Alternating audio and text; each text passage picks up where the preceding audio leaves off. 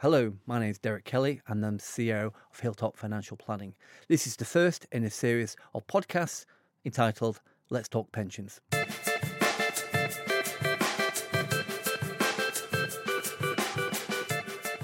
I'm here today to provide a brief update on how markets and investments have been performing in the past few months. For the past few months, we seem to be bombarded with bad news about inflation increasing, interest rates, and the cost of living squeeze. UK inflation is falling. In May, inflation stood at 8.7%, and for June, inflation dropped to 7.9%. Although welcome, it is nearly still four times more than the target set by the Bank of England of 2%. Core inflation, which strips out energy and food prices, is the highest it's been for 31 years. UK inflation has been called sticky, as despite the Bank of England's increasing interest rates, inflation does not want to decrease as quickly as we need it to. Why? In simple terms, because we're still buying stuff.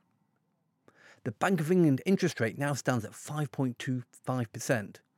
Interest rates were increased by 0.25% in June, the 14th increase in a row. UK interest rates are the highest level they've been for over 15 years. Every time the Bank of England increases interest rates, mortgage rates increase, so do loan payments and interest on credit cards. The ongoing uncertainty around inflation, interest rates, and the continuing war between Russia and the Ukraine means that stock markets remain volatile. We're seeing things stabilise, but share values overall are still lower than they should be. So, how does that impact me? Well, if you owe money on things like mortgages or credit cards, then your payments are increasing. However, if you're a saver, it's good news, or your savings will be earning much more interest than they used to. Just like us, businesses are worried about repaying loans, about customers cancelling subscriptions, or cutting back on the purchase of goods. In addition, employees are asking for pay rises. All of this impacts on their sales and ultimately their profits. A number of businesses have closed in the past few months, causing a loss of jobs and, of course, leaving debts unpaid. From April, a number of US tech stocks began to increase in value. Overall, US shares have performed better than expected.